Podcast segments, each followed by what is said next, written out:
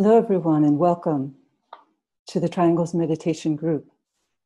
Today is October 12th, 2020. And the purpose behind these weekly meetings is to introduce triangles to people who are new to it and to aid them in the forming of triangles, and also to provide a platform for people who are already members of triangles to come together each week in the support and strengthening of the planetary network through a visualization. As most of you know, triangles is a simple visualization technique using the power of thought and prayer to uplift and transform consciousness. Three people agree to work together each day to visualize a line of lighted, loving communication, a triangle, between the three of them and then through this means, they also link with the other triangles throughout the planet, the thousands of other people who are also working. And then we close the work by sounding the great invocation and visualizing the energies of light, love, and goodwill being distributed to all parts of the planet and finding reception in the hearts and minds of all those people who are open to spiritual stimulation when it's released into the atmosphere. So the work need only take a few minutes each day.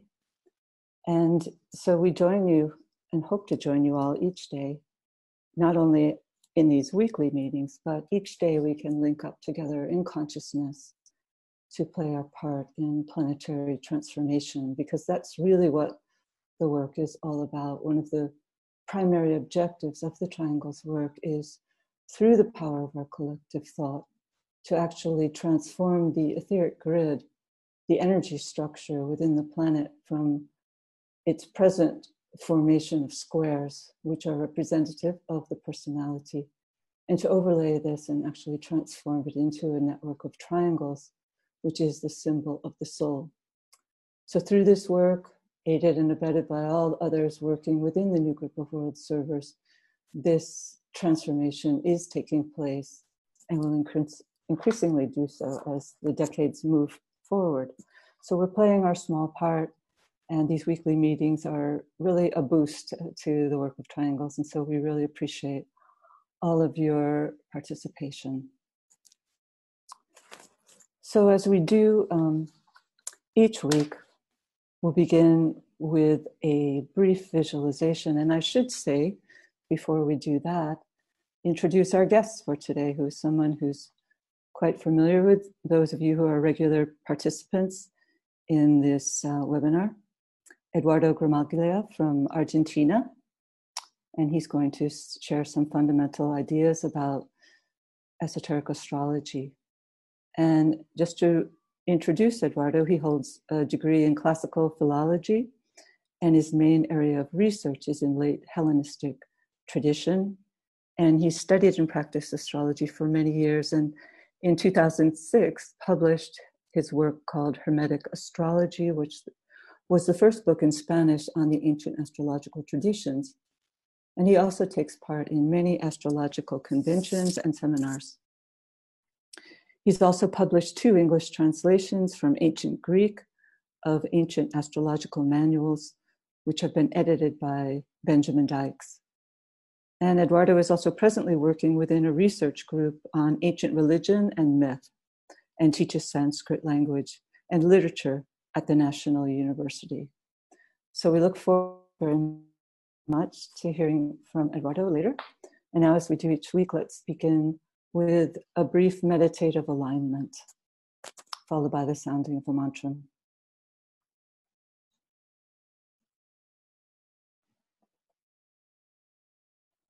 So let's visualize the planet as a sphere of lighted energy.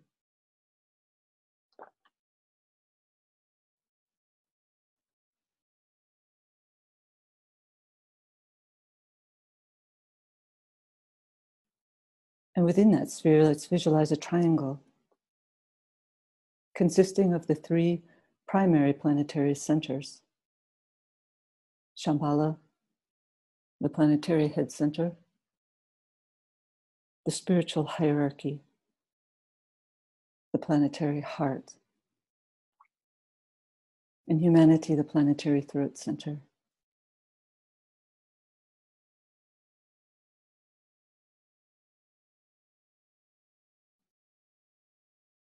Visualize the circulation of energies flowing in all directions around the triangle, merging and blending the three points, the three suns, filling the triangle with light.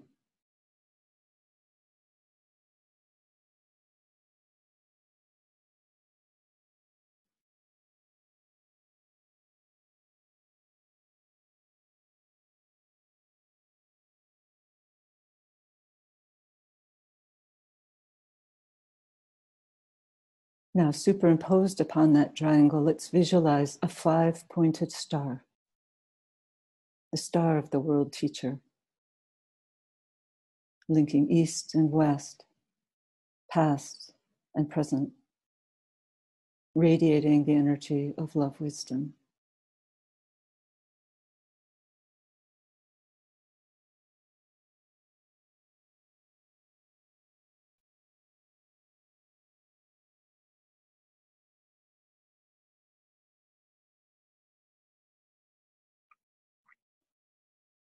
At each point of the triangle, the sphere of his activity stands an outpost of his consciousness, the five planetary centers. Visualize the energies radiating forth from each of the points. London, Darjeeling, New York, Geneva, Tokyo.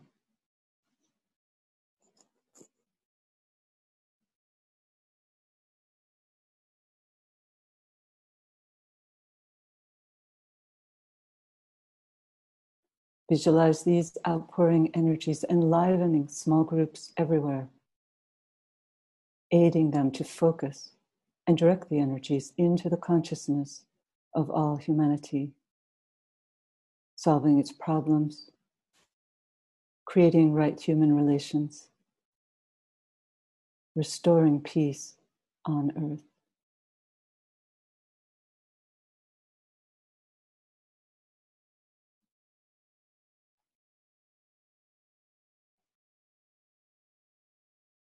Radiance are we and power. We stand forever with our hands stretched out, linking the heavens and the earth, the inner world of meaning and the subtle world of glamour. We reach into the light and bring it down to meet the need we reach into the silent place and bring from thence the gift of understanding. Thus, with the light, we work and turn the darkness into day.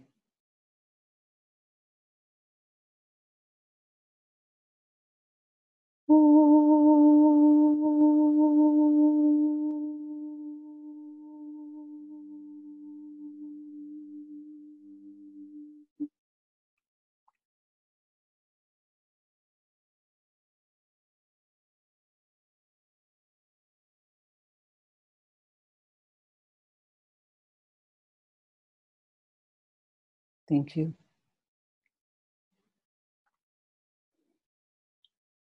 In our triangles work, we come together to bring the three points of our triangle together, merging and blending them one with each other.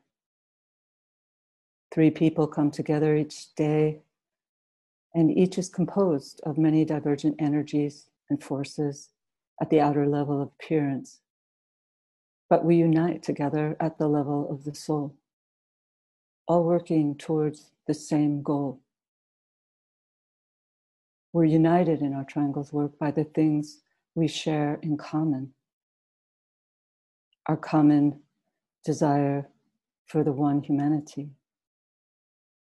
our common desire for improved conditions in our world, letting in light, letting in love, letting in the will to good.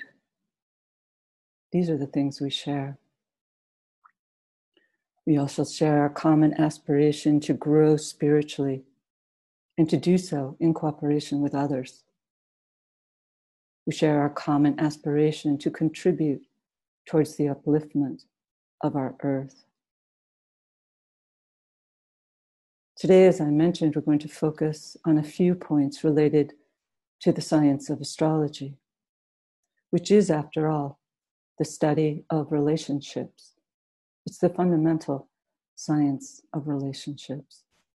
Today, we often focus on understanding our own chart, but astrology itself is so much vaster than that, and we'll touch upon a few of the points why that's so today.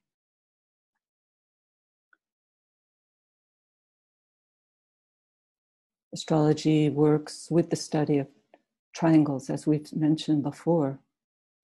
There's a vast interlocking of triangles and other geometric shapes that underlies this entire field of study. It's the vehicle, these triangles and other shapes are the vehicles through which powerful energies are stepped down in order to serve the purposes of the plan. But before we can start and look into a few fundamental points in relationship to astrology, I just wanted to share a few short points related to the seven rays. For these two sciences cannot be separated. And in fact, the seven rays is the fundamental underlying science of astrology. And so we have to have some understanding of that fundamental science. But it's a quite abstract one, and that's perhaps why it really wasn't given out to the public until 100 years ago or so. Prior to that, the focus was more on astrology without this fundamental underpinning. So, to get some conception of these rays, we might ask where are they situated within space and relationship to our tiny sphere? Because they exist, of course, within the vast network of the great life that ensouls all of space. That life is composed of vast rays of energy that interpenetrate all things. But right now, we're concerned more with how those energies are forming uh, and overshadowing energy within our, our system, our local system. And so the Tibetan tells us, and most of us here probably know, that the seven stars of the Great Bear, the Big Dipper, Dipper form an inlet for each of the seven rays. But what's not always generally understood is how the rays get from there to our little sphere. So I just like to outline a few points related to that.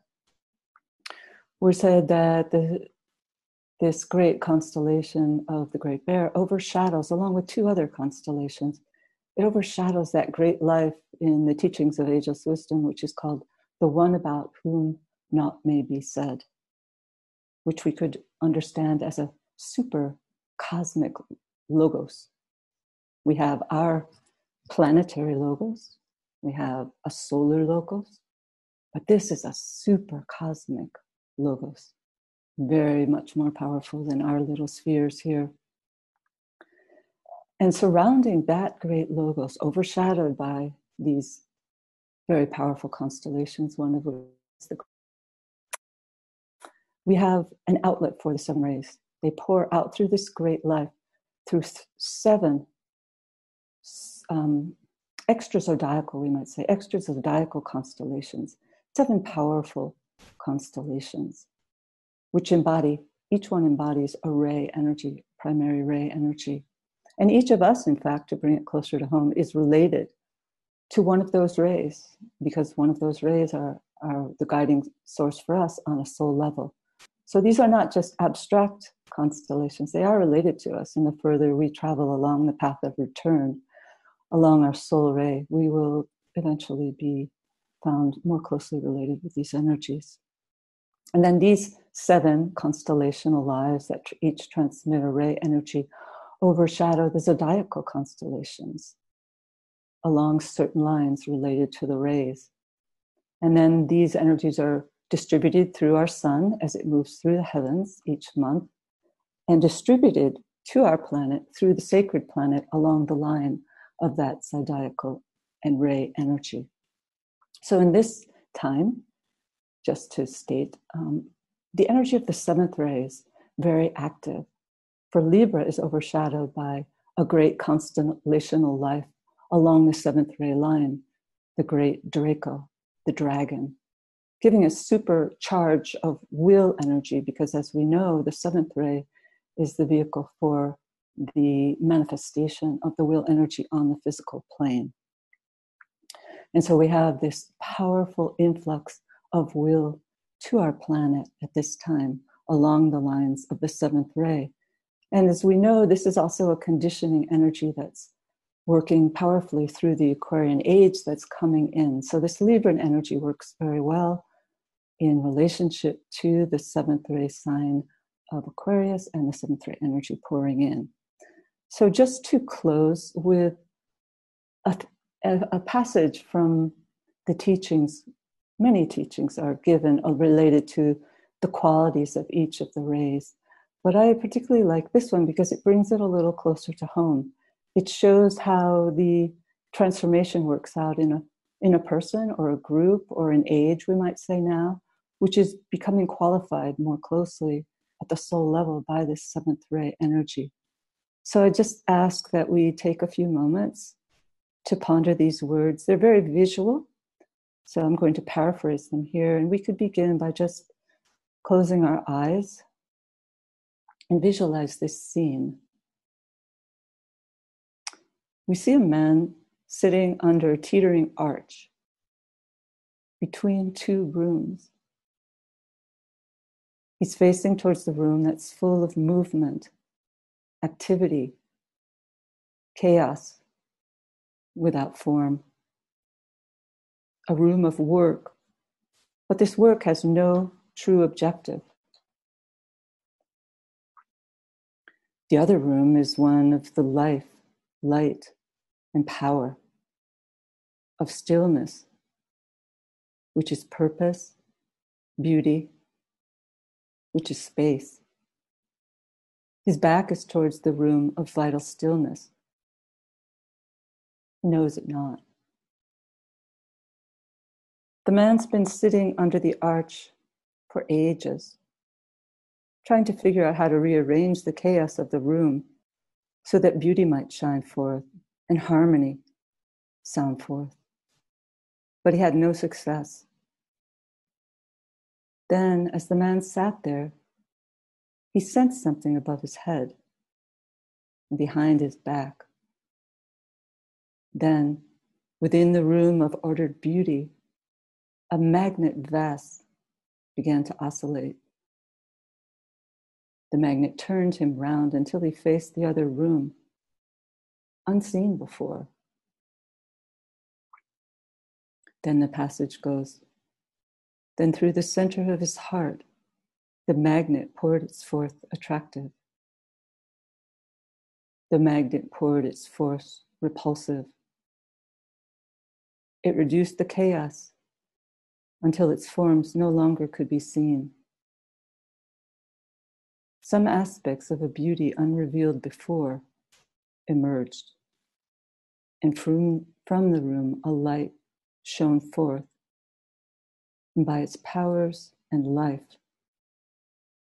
to move forward into light and leave the arch of peril.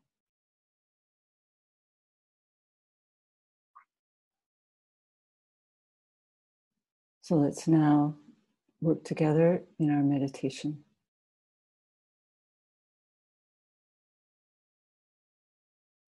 We come together in group fusion.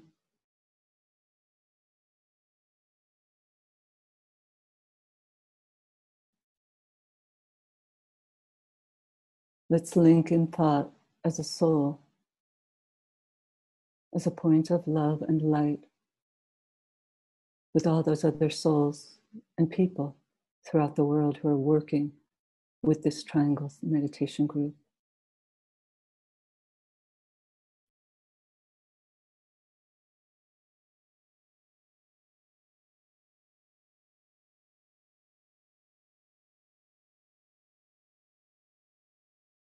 Let's project a line of lighted energy towards the center Shambhala.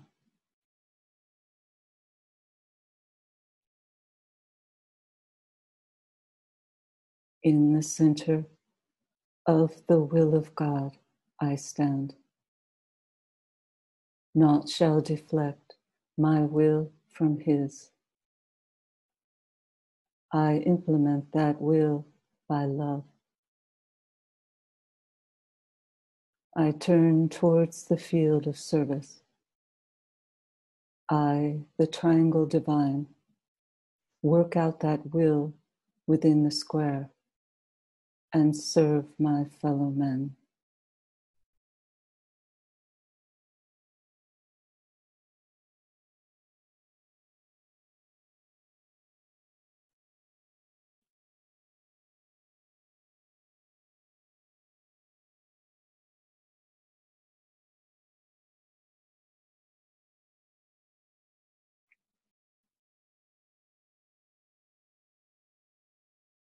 Now visualize a triangle of light using the creative imagination, creating this triangle in etheric substance.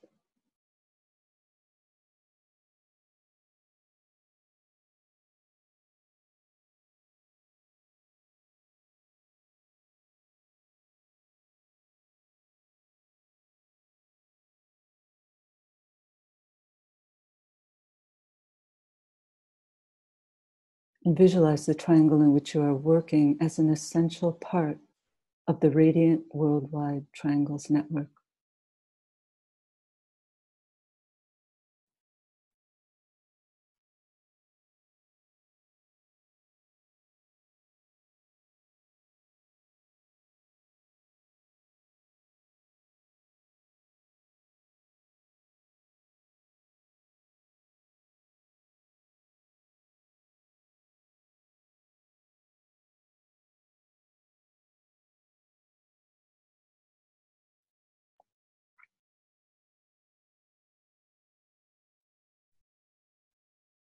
Hold the consciousness immersed within the light of the group soul, the heart of love which underlies and infuses the network.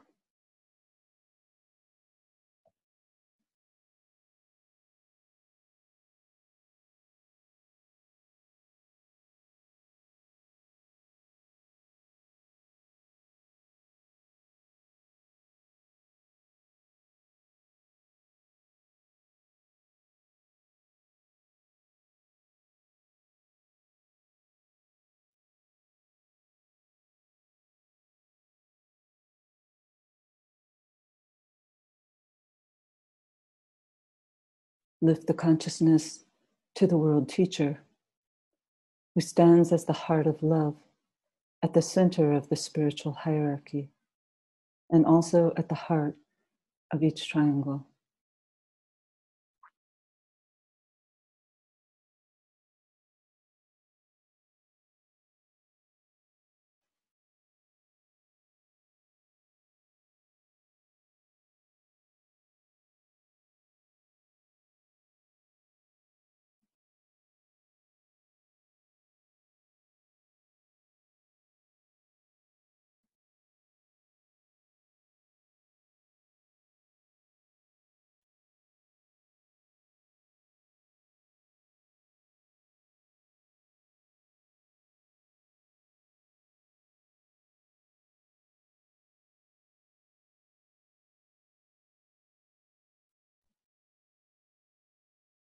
Visualize the energies of love, light, and goodwill circulating in and around the triangles network.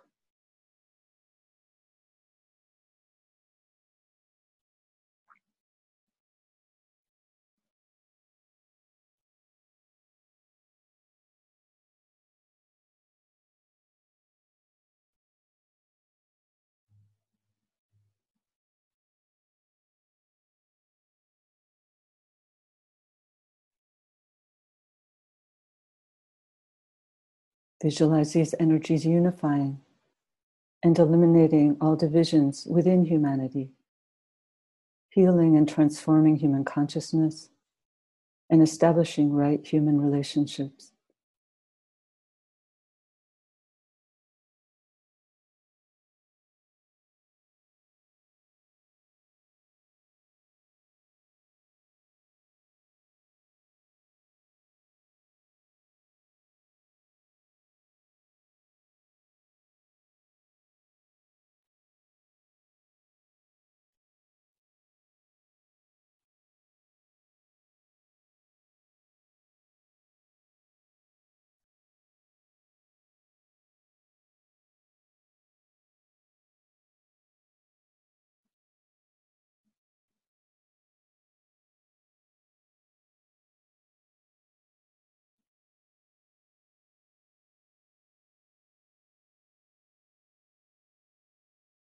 Sound the mantra of unification. The souls of all are one, and I am one with them. I seek to love, not hate.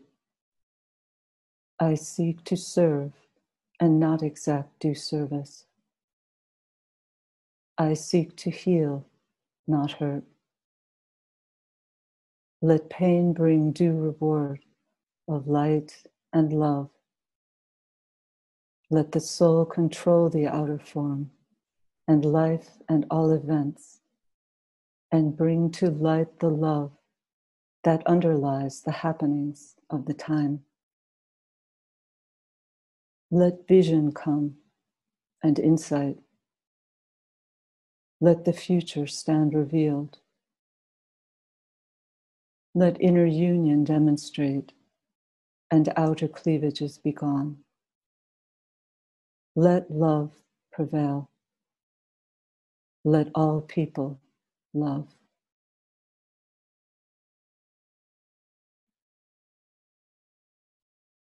Visualize the whole planet alight with triangles.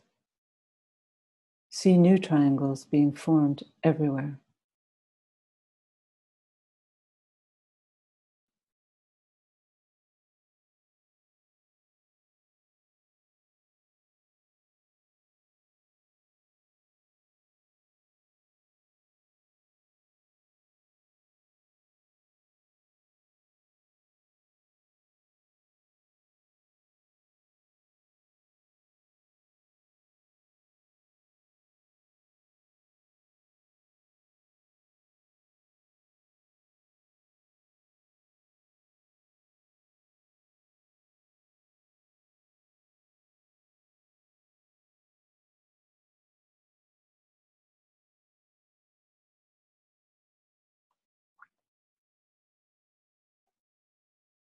Prior to sounding the great invocation, let's pause and consider the work to be done by the words as they're poured out. And as we repeat each stanza, let's visualize the network acting as a link between the world of spiritual realities and humanity, as a channel through which light and love and divine purpose may flow into human consciousness.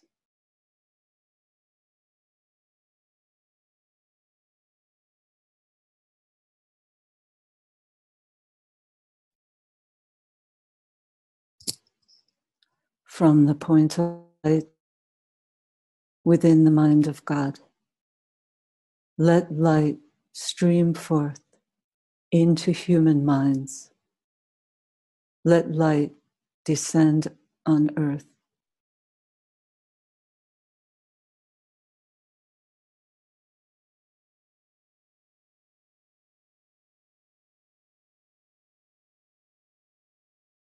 From the point of love within the heart of God. Let love stream forth into human hearts. May the coming one return to earth.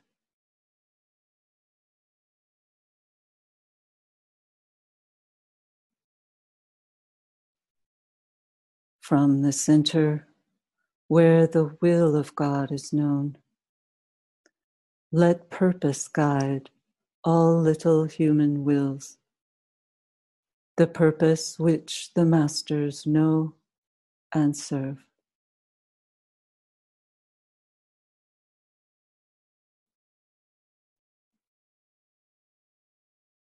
From the center, which we call the human race, let the plan of love and light work out, and may it seal the door where evil dwells.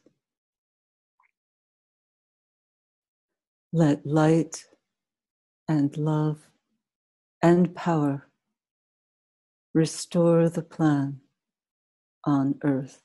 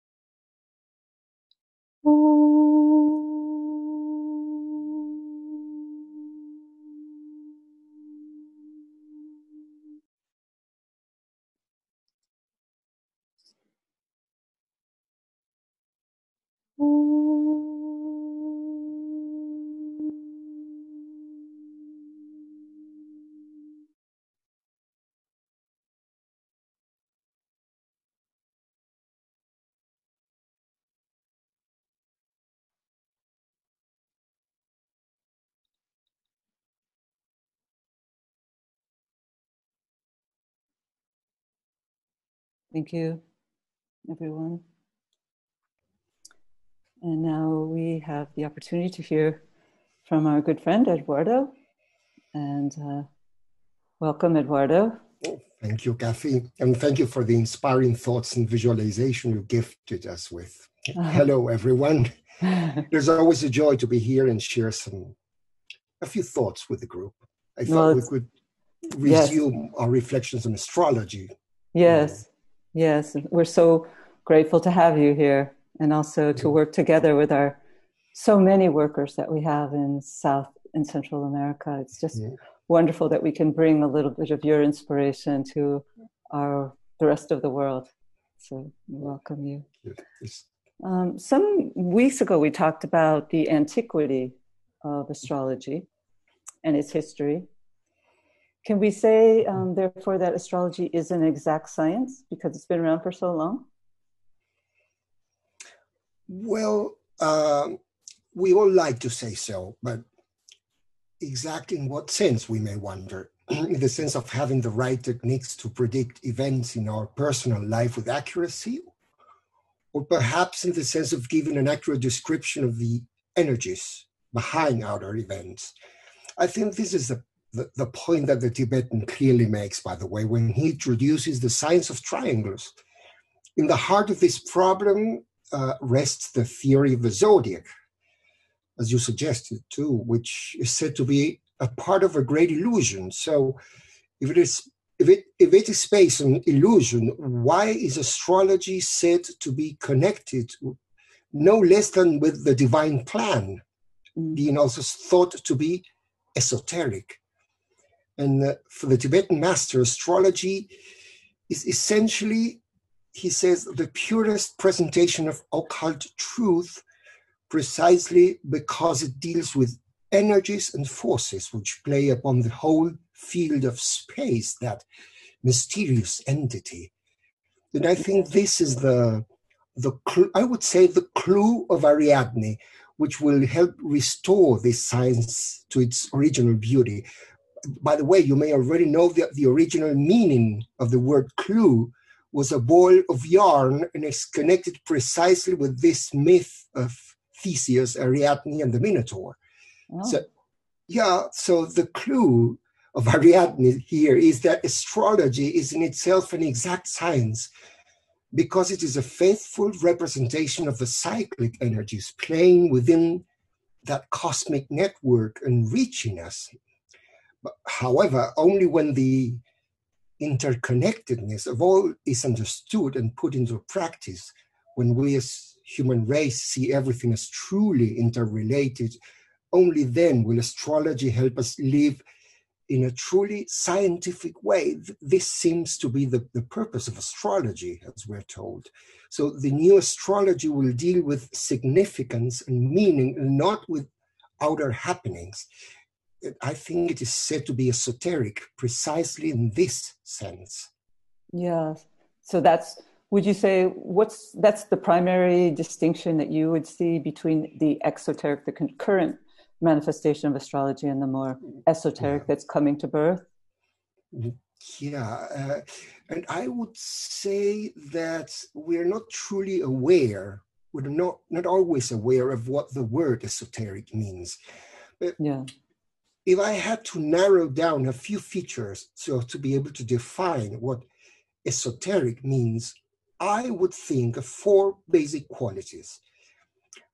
The first, that esotericism thinks in terms of correspondences, in the, in the very sense of the Hermetic axiom as above, so below, mm-hmm. right? The second, that it gives the idea, and this is very important, of a universe which is alive and with consciousness. Right. And this yeah. idea was so much developed by the Stoic philosophy. Uh, I, I always like to point out that these ideas are not new. right. the third, the third is that uh, that nature is seen as a riddle, which has to be to be unraveled. To think in esoteric terms involves seeing nature as a symbol or a hieroglyph of inner realities. So the attention is thus turned to the conditioning energies, the cause, not the effects, the outer events. We see that even science could be considered esoteric in more than one sense. And finally, the fourth feature is that maybe the most important and the most lacking sometimes is that the result of this breaking of the riddle of the Sphinx, Sphinx must lead to a self transformation an experience of transmutation so that the outer action agrees with the inner livingness. That the idea that we are sort of trapped within a matrix and that we, by our own effort, must work our way out of this imprisonment is a very ancient one. It does not come from Hollywood. It was a Gnostic idea. In a way, astrology resembles that ancient science of alchemy, which deals with the inner meaning behind chemical processes, the search for the philosopher's stone or a universal, universal elixir of life, not to mention the transformation of raw matter into gold, are sort of outer symbols of the inner regeneration of, of man. Yeah. Yeah, mm. thank you. So you're saying that this new astrology is not so much related to outer events, but more to consciousness. So how would you how does does that have any way to work out in an individual horoscope? Well, yes. Uh, you know, the discussion on the, on the, nature and possibilities of astrology is a very old one, and it has been taking place for centuries. The problem of the individual horoscope is an old one. And uh, because since the days of Hellenistic astrology, a great interest in the individual horoscope emerged. Mm-hmm. You know, we said last time that the oldest individual, extant individual horoscope, now kept in Oxford, dates back to 80 years before Christ. Mm-hmm. We said that there might have been political and economic reasons for this shift from global to individual astrology, because astrology had been practiced in, practiced in Mesopotamia and India for centuries before that time. They're not with the same principles which now condition modern astrological practice the, the interest in the individual was a prominent feature of Greek and Roman culture from when the extant texts come from. But uh, as we see Aquarian energies coming in, we are now faced with the challenge of learning to see ourselves as part of the whole. I see the growing interest in mundane or global astrology as a step forward, as the mm-hmm. focus is turned to more global affairs. Mm-hmm. So, in order to become an exact science, astrology I would say, must undergo a sort of decentralization, just as we human beings. Because yeah. true esoteric astrology will concern itself with the unfoldment, unfoldment of consciousness, and therefore with the horoscope of the soul, and will be useful to awaken those peculiar ray gifts within each one. Yes. Uh, which yeah. is not an easy subject, right? it seems like we're transitioning through throughout this age. It'll be a transition then from kind of a, a, a blending process between the Leo and the Aquarius. What we have to do in any in any two signs, we have to merge the individual with the universal, but particularly so in this polarity. And so I don't think necessarily that we will throw out the baby with the bath. We won't throw out the individual horoscope, but it will be turned to service purposes, not so much about interest in one's personality life, well, but how can one serve better? How can one fulfill one's dharma through an understanding of one's horoscope? Well, I think that, of course, of course, the individual horoscope, it, maybe not in the interpretation, it has to be it has to be with the interpretation of the horoscope that will be not in the sense of outer happenings or happenings circling or surrounding one's dramatic life. Mm-hmm. You know, uh, one seen as a center of the universe, of the dramatic universe, but in a sense of the real self.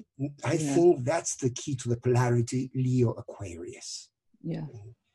Uh, you know, there's a reason why in, in, in Leo, we have uh, sun ruling all levels. And behind the sun, we're told that it is Neptune, and beyond Neptune, Uranus. Mm-hmm. You know, there are different stages of, of, of unveiling, of recognition. Yeah. Right? So um, it has so profound astrological implications, I think. Yeah, I, I know the Tibetan mentions that if we can understand the symbolism underlying the sign of Leo, that it holds the secret to esoteric astrology. I think, as, as you say, it's the understanding of the movement from the ordinary self centered individual to the more mystically oriented individual energy, to I, the more occult. I, yes, and I think the key to that is that we should really consider uh, the axis Leo Aquarius as just one polarity of energies. Exactly. Yeah. Right. Uh, this is a you know it's it, it, it's not an opposition. It's a, a, constant feedback between both signs. There's an energy, yeah. and so. Uh, in fact, astrology has always worked in polarities from ancient times. Yeah. Uh, but but I really think that Leo is really the, the, the riddle of the Sphinx, yeah. because I think that the real Sphinx, the real riddle we have to solve is what the personality and the center is, and what kind of center we are. Yes. And we should, I think, awake to that inner inner center, which is also uh, in relationship to, to Leo and, and therefore with Aquarius, of course. Yeah. Speaking of the point within the center, um, that's the symbol that we're using for our upcoming seminar, which I should have mentioned. Um, I believe it's on November 14th. It's on the Saturday in the middle of November. And so we'll invite all of you uh, here today. You will be receiving various emails about it, but we should have I should have mentioned it earlier. We hope that you can all participate in uh, that discussion, including you, Eduardo. yeah, great. um, it's interesting that the Tibetan introduces the science of triangles as the most important part of the astrological studies of the future age. He warns that accuracy in computation is not possible today. And that's something we should. Yeah. Yeah. I think that the whole work of triangles has profound astrological implications, as I, as I said. In the third section of esoteric astrology, as the Tibetan introduces the science of triangles, he adds that there has been no real accuracy in computations mm-hmm. since the ancient Egyptian days. Yeah. At this point, we have already noticed that in the secret doctrine, H.P. Blavatsky states that the secret of computations is a matter only known to initiate. So what hope have we? yeah. But the question arises, maybe, I mean, uh, for me, it is interesting that when were those ancient Egyptian days? And uh, some remarks about Egypt and astrologers we get from Clemens of Alexandria, the great Christian father, who wrote that the astrologers were to be seen at the front of the sacred processions and carrying the books of Hermes, supposedly on mm-hmm. astrology, mm-hmm. of course. Mm-hmm. And recent discoveries in temples of Egypt also prove that, as the Tibetans said, astrology thrived in Egypt. I find it interesting that archaeological and historical testimonies agree with the statements made in esoteric astrology or the secret doctrine. So it seems that to, in order to make astrology really work, we should understand the science of triangles and have the right methods of computation. But these things will come as a result of other important changes that the human being must make. yeah. Uh, but what are some of the particular triangles that you find of most interest? Are there any that you've particularly um, contemplated? Well, uh, I found there's one that I found fascinating. And uh, although, you know, uh, the, for instance, let us consider the triangle. We, we, sp- we speak about the triangle Shambhala hierarchy humanity. Right. But this triangle has correspondence with and is informed by energies which come from a greater cosmic triangles, triangle. The constellation of the Great Bear, which you mentioned, the origin of the seven ray forces, the Pleiades, symbolically the seven wives of the seven Rishis of the Great Bear, representing humanity. And of course, Sirius, the magnetic star of the hierarchy. And these energies are said to reach and overshadow the Earth via other triangles or of constellations and planets. So the amazing idea emerges that in this cosmic network, our solar system is only a center within a greater cosmic logos or being. And this great logos or being is in turn a part of, a, of an even greater cosmic logos. So and on and on, it never ends. And on and on, yeah. So we as humanity are only one single note within a cosmic harmony, truly the music of the spheres we have spoken about some mm-hmm. weeks ago. Yes. We, we, we have thus an extraordinary picture of interlocking triangular energies, most of which the human being cannot comprehend, but which the future science of astrology will learn to recognize and use. It is as if we, through our group meditation, are becoming increasingly sensitive to, to a wider scope and become able to touch new strings of that cosmic musical instrument, right? So uh, the, and the ancient Pythagoreans had a secret and holy symbol which represented this universal numerical order and musical instrument. They called it tetractys, so much talked about in the secret doctrine. And it was represented as a triangle of descending numbers, four, three, two, one, as holding the secret of the cosmos. That's mm-hmm. amazing, isn't it? Yes. But I think that when we talk about computation, uh, you know, the the um, these accurate computations, of, which are no longer possible, we're told by the Tibetan, I think is one of the pivotal statements in the science of triangles, because we read that certain basic changes in the orientation of the axis of the Earth are taking place, yeah. which virtually impede accurate astrological computations.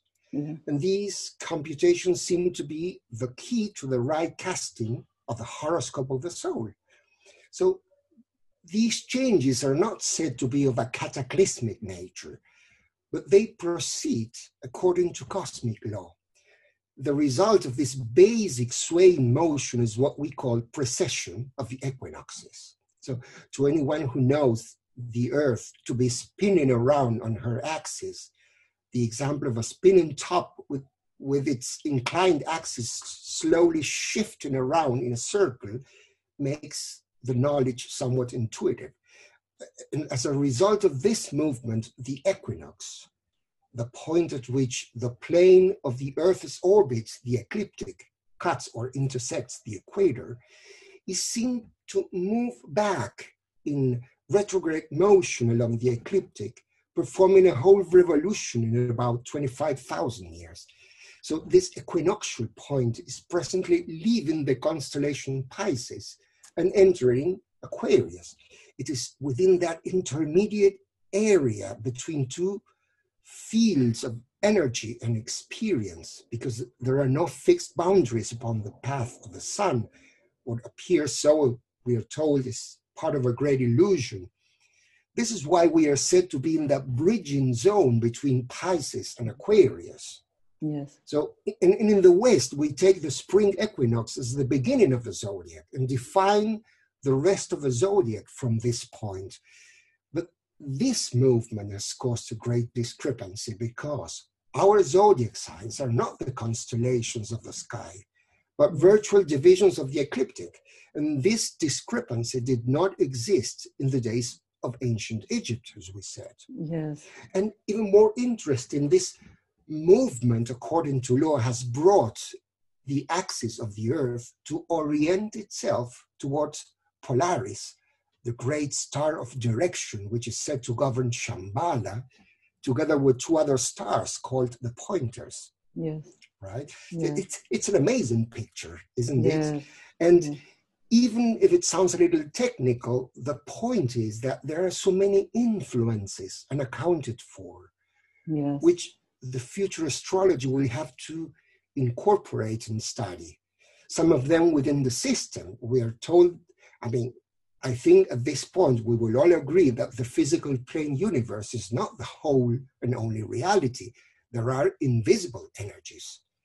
And you know, the, the Tibetan warn, warns us of the presence of certain planets which have an influence within the system. Some Yes. of them are not yet physical and in process of becoming material. Some others no longer physical and therefore in process of disintegration. So yeah. we have invisible forces operating within the system. And the moon is said to be in the late category. This is why uh, she is said to veil Uranus. And other energies which are specially, to which we are specially open, mainly during the full moon meditations, come from outside our system. So the etheric web of the earth is in a way a reflection of a major cosmic network of interlocking energies, that triangle we have been talking about. Uh, well, it's an amazing picture, isn't it? Yes. We only have a few minutes left, and so I think maybe we should ask that we could open this up to our audience and see. Um, you might see some comments here that you would like to address. I think a lot of people have been forming triangles, and I just like to throw in there that if you are going to form a triangle, we would ask that you consider registering it, and you can do that by going to triangles.org, um, register your triangle because then we can keep track of them and it's really helpful for us to send introductory information. Um, and if anyone would like to share a comment or question to Eduardo audibly, you can click on your name in the participants box and we can then unmute your microphone. So, okay. Did you see any comments? Uh, I yeah, I, I can see some comments. Yes. Uh, uh, I wanted to have an idea of how many triangles are. Oh, okay. Okay. I know that this is not my karma to die of COVID. However, it doesn't mean that I can still get sick from that bug. Okay. yeah. we don't have I've to. been- We don't have to address every point. okay, I've been through that. okay, some comments in triangle. Isn't the individual horoscope a waste of time since the spiritual path transforms us and transcends us from such limitations? well, uh, you know, yes, we, we're trying to shift the focus from the individual horoscope to the possibility. So maybe we should ask what is individuality, right? Uh, and what we mean by individual horoscope. I think that the future astrology will not do away with individ- individuality. It means that we, we're all souls. So the future astrology will be able to cast the horoscope of the soul. It will be able to include the, the ray energies and uh, maybe the individual horoscope I was referring to that the ancient Greek and Roman tradition has so much focused on is the horoscope of a personality, right? And uh, well, the Tibetan gives a few hints uh, on what kind of, of what kind of points we should take into account if we want to get closer to to the astrology of the future. For instance, not to lay too much stress on the solar sign. Uh, you know um, that he says that the ascendant and the rising sign has a clue to the experience of the soul, of the incarnated soul. So it has the key to the, the, the mission of the soul, at least within this incarnation, of course. You know, when we speak about astrology, any horoscope, uh, uh, as we know it now, is sort of contract with time and space. But sooner or later, astrology has to evolve to a more universal conception. Uh, we don't know the rules yet. We don't have the keys yet. Uh, I use the word key because we are we are told that astrology will be one of the keys to the understanding of esoteric knowledge.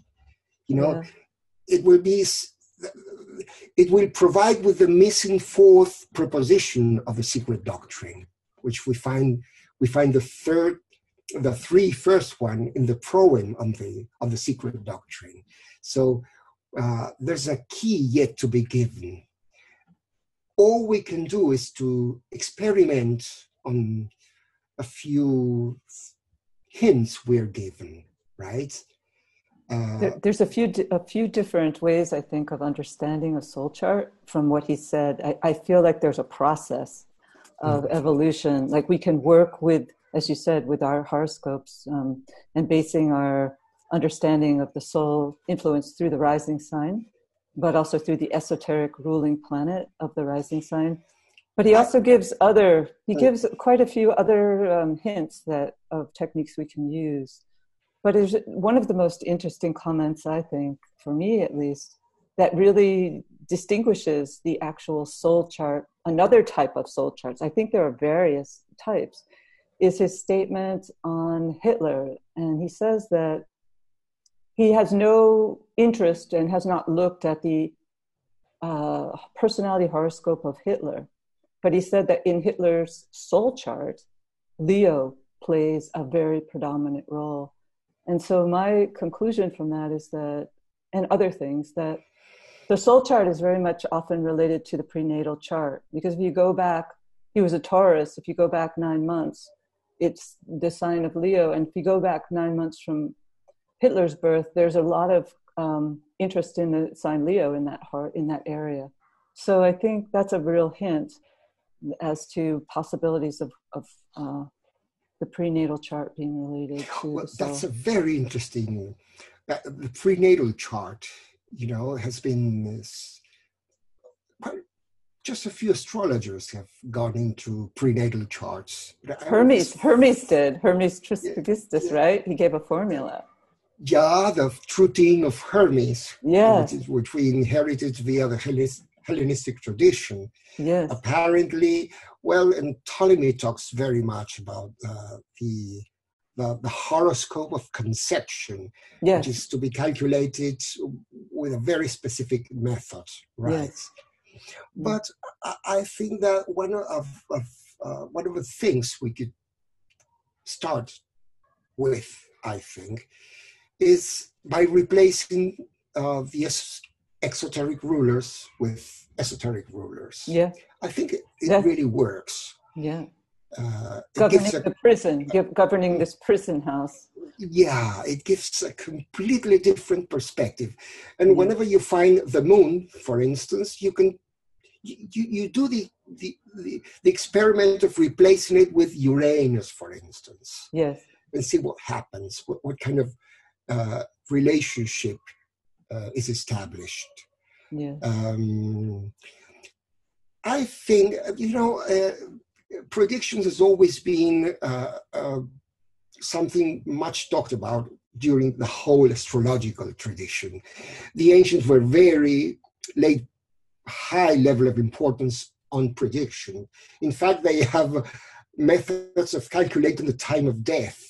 Well, you know, yeah, it may yeah. seem a bit awkward today, a bit weird, but uh, they have a very different relationship with death. You know, they met death at each step. And yeah. the ancient world was, world was a very different one. But I think that those texts show that they were in touch with an, uh, an even a- more ancient tradition they were trying to reproduce. So I think there was a time when astrology thrived and had the real computations. Yeah. Um, uh, it's, it's, a very interesting historical fact, right? Yeah. Someone says, isn't the hope of predicting personal and group events by way of astrology also a waste of time? well, well, th- there are many things we do which are a real waste of time. I, I Maybe this one's not the biggest waste. but anyway, from the point of view of, of, of uh, the study of astrology, sometimes we experiment, we try to to deduce some rules out of. Uh, we study charts, and well, sometimes we do many things which lead nowhere in a way. Uh, but I think that we still have to solve this problem of uh, what prediction is really about, and we really have to move from the the importance we, we give to outer events to how we deal with energies. You know, I was thinking, for instance, uh, we have an upcoming full moon, right, in Scorpio, Kathy, right? Yes. Uh, Halloween. Seen... On Halloween. oh well, that's not my national holiday. I don't know. I'm having a cultural shock now. but it's conjoined okay. Uranus. I know. what, what is that? Halloween. okay, but you know, conjoining uh, Uranus, um, Uranus yes. to the degree. Right? Yes, should be a powerful. Know, I, I, was. How could we interpret that in terms of energies? I was thinking. Yeah. Uh, you know, Uranus seventh ray, which has a power of fusion and, and helps to to uh, integrate polar opposites. Yeah. We have uh, the the polarity Taurus Scorpio, which is you know. Yeah. Um, well, you know that that polarity is uh, a way as a channel for the energy of other six solar systems, of which uh, you know uh, yes. our solar system is a part of a greater being, and uh, you know it also has the influence of Sirius, a very magnetic yeah. Uh, star, and you know how could we interpret that in terms of energy? What what kind of opportunity we have ahead? I, I think uh, it could be related to that Scorpio Taurus axis of the fourth ray. You know, it could be a real portal for bringing in fourth ray energy, which is interesting because um, the World Goodwill Seminar is going to be focused on working predominantly with fourth ray energy from one aspect. And so it's a good to have it pre- prepared or the ground fertilized by this full moon energy which precedes. Yeah, and have you noticed that we will have the energy of the four fixed signs there?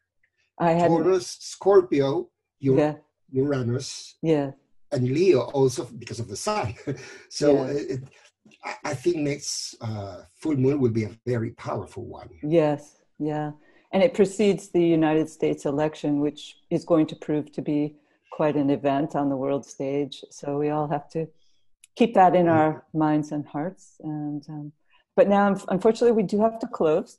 but maybe we'll gather together some of the comments and um, maybe we could address them in a future future webinar. Um, of course. So, yeah, anytime people send in a comment that seems quite interesting to us, we can always address it at another time. And we're sorry that we never have time to address all the points, but um, it's not a lot of time in a webinar. So thank you so much, Eduardo. Oh, uh, thank you for having me. Thank you. and thank, thank you, everyone. Every, yes, thank you everyone for your attention and your comments. And now let's just end with a moment of silence to link up with the planetary network.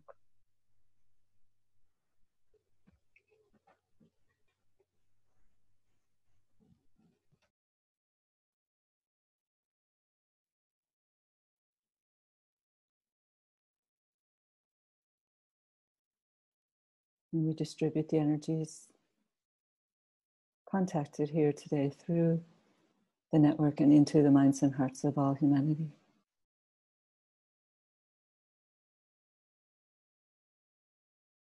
Thank you all again